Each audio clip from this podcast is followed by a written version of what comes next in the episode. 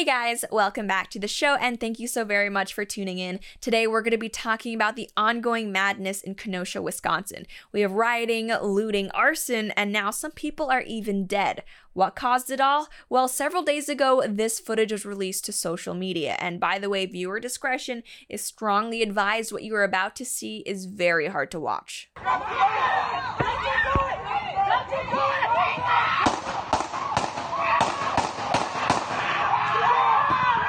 So what we just saw there was a man by the name of Jacob Blake being shot in the back multiple times by a police officer while trying to reach into his vehicle for something.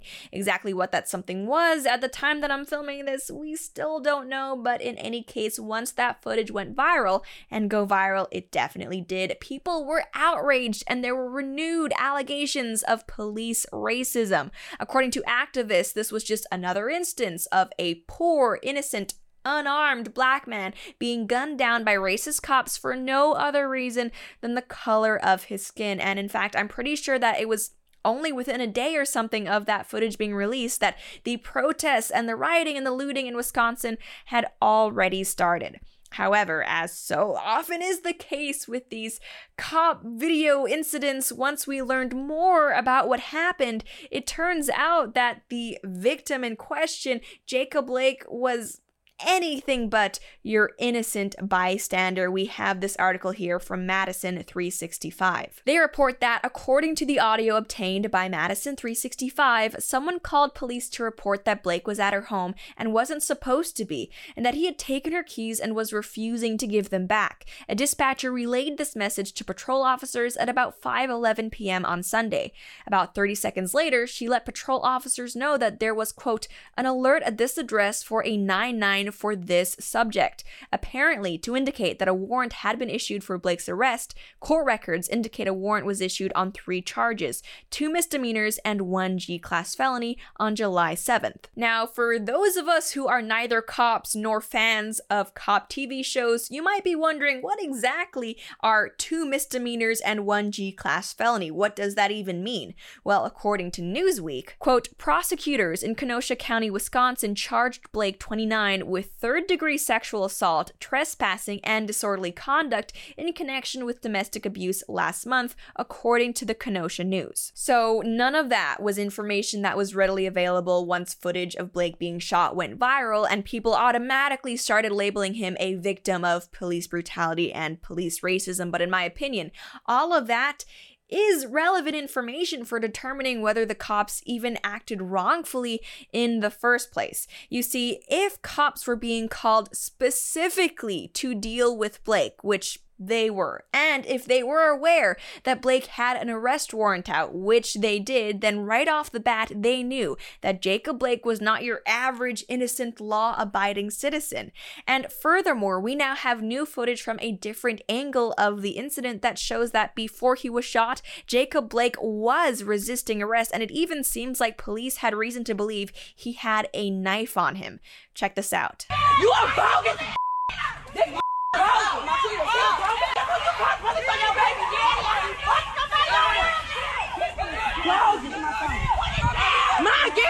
With this story, I really want to emphasize that the investigation into Blake's case is ongoing and new information is constantly being released. But at the time that I'm filming this, from all the evidence we currently have, it really does seem to me like what happened is that police were called to the scene specifically to deal with Blake, a man that they knew had a warrant out for his arrest. Once they got there, he resisted arrest. They managed to bring him to the ground. However, he pulled out a knife. Then against the wishes of the police officers, he went to the car of his vehicle and leaned in to get something. The cops feared it was a weapon, at which point, after he had already resisted arrest and was not listening to them, they opened fire on him, fearing for their own safety. If you've watched this show before, you'll know that I am a firm believer in police accountability. I do not support nor condone police brutality. I think body cams are a good thing. I think more training is a good thing. However, at a certain point, you can't keep making excuses for people who do stupid things, right? Police officers have the right to protect themselves. You, as a citizen, have the responsibility to listen to police officers. Don't do stupid things if you don't want to deal with stupid consequences. I'm not saying I know all the details about this case, but from everything that I see, no, Jacob Blake was not wrongfully shot. He was not an innocent person. Thankfully, Jacob Blake is still alive, though I'm hearing reports that he may be paralyzed, but still, no. Not every confrontation between police and a black person is the result of racism, and continuing to perpetuate that narrative, even in the face of evidence that completely goes against it, is just ridiculous. And what's been even more ridiculous, in my opinion, is the reaction that some people have had to this footage. They don't care what actually happened. All they want is an excuse to go out there and just cause trouble. Case in point, there's been footage released of Black Lives Matter protesters full-on harassing people who refuse to bend the knee to their ideology.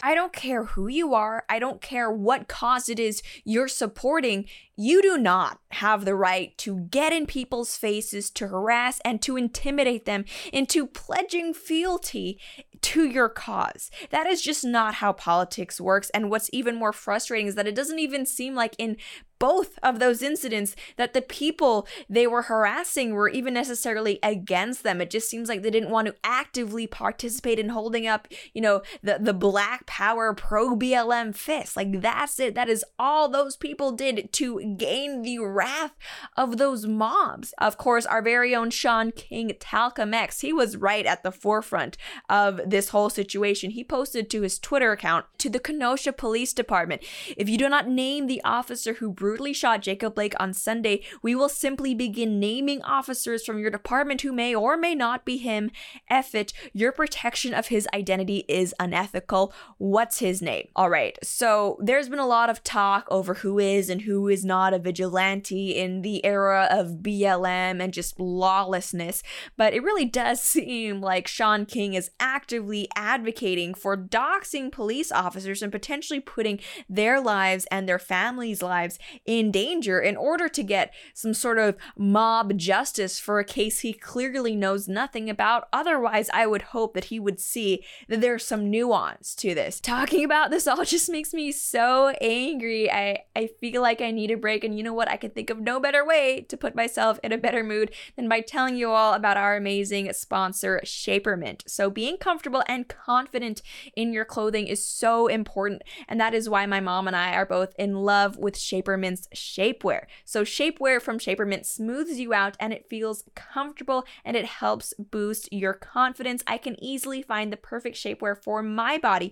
because Shapermint.com has all the best products and brands. They have tanks, shorts, bodysuits, and more shapewear for every single occasion. Personally, I love their Impetua leggings. We have footage of me wearing those here. And with my Impetua leggings, I can, no matter what I'm doing, even if it's just lounging around, feel comfortable in my body and with what I am wearing. And the main reason previously I had never tried any type of shapewear before is because I was worried it would feel too uncomfortable and too restrictive and too binding. But with Shapermint, that is not the case at all. Unlike the leading brands as well, shapewear from Shapermint is super affordable. In fact, it's about half the price. So if you aren't in love with your shapewear purchase, you can return or exchange it within 60 days, no questions asked. That is the Shapermint 100% confidence guarantee. In addition to the everyday discounts and promos Shapermint has on their website, I also have a deal just for my listeners that will save you an extra 10% on your order, but you must go to shapermint.com/Lauren and use my code Lauren. That's SHAPERMINT.com/Lauren. What's really the saddest part about all of this is that the town or city of Kenosha, those people are the ones who are going to deal with all of this damage in the worst way. And it's sad. I've been to Wisconsin myself. From what I've seen, Wisconsinites, they are a friendly and cheese loving people. I hate to see this happen to their town, but honestly, it seems like they have a radical vandalism problem there, and they need to get things in order. Here is just some footage of the destruction that's been going on there. Structure fire down there.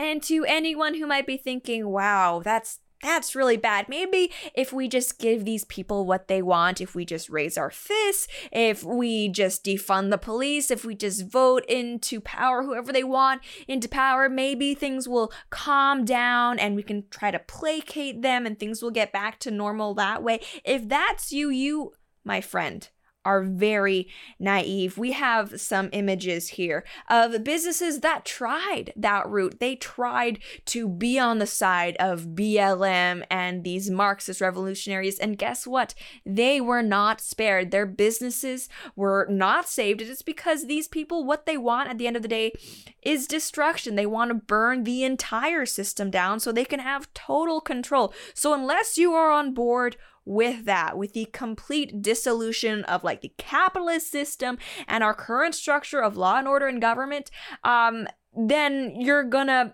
face some collateral damage, is what they would call it, what other people would call the destruction of your livelihood and property. But that is what these people are after. So don't be fooled into thinking you can just roll over, give them what they want, and they'll leave you alone, because that is not how things will work out. And now, next up, the most serious part of this story, there are two people who have died in these Kenosha riots. And make no mistake, they are not the first people to die in BLM riots. I think there are dozens who have lost their lives across the country as a direct result of this lawlessness and this mayhem. So if you're one of those people who say, oh no, violence is only a problem on the far right, Antifa, it's just peaceful, blah, blah, blah, blah, blah, you are not paying attention.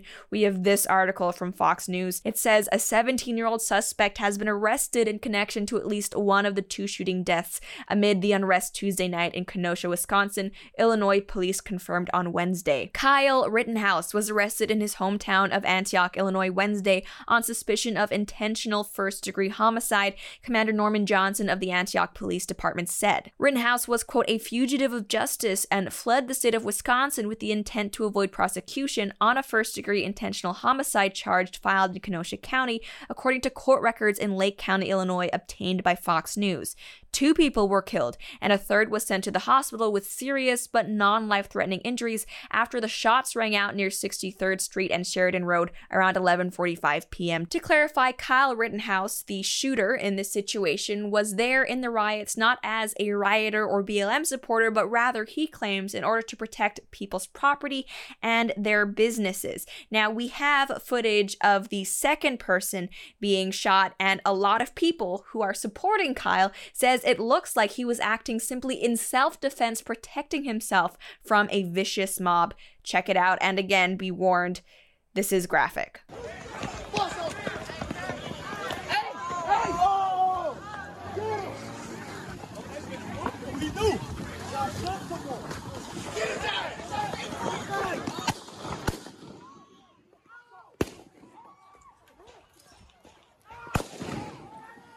Again, that footage shows the second person being shot. There was someone else who was shot before that scene occurred, but we don't have any evidence of exactly what happened. People who are on Kyle's side say that the person he shot was actually a violent looter/rioter, and that he was just defending himself and someone's property when he shot him. And then once the rioters saw what had happened, they began to chase Kyle, which led to the scene that we just saw play out. People who believe that Kyle is a vicious murderer, on the other hand, think that he shot someone in the head in cold blood, and that the people who were chasing him in that scene were actually just trying to stop who they believe is a crazy psychopath who came to the riot specifically to just kill people. I'm going to refrain from making any definitive statements in regard to Kyle, just because there is so much missing information right now, but I will say that yes, people have a right to defend themselves from violent mobs, and additionally, people also have the right to defend their property from violent mobs. I feel like so many people in these riots just do not understand that when you go around and you start threatening people and beating them up and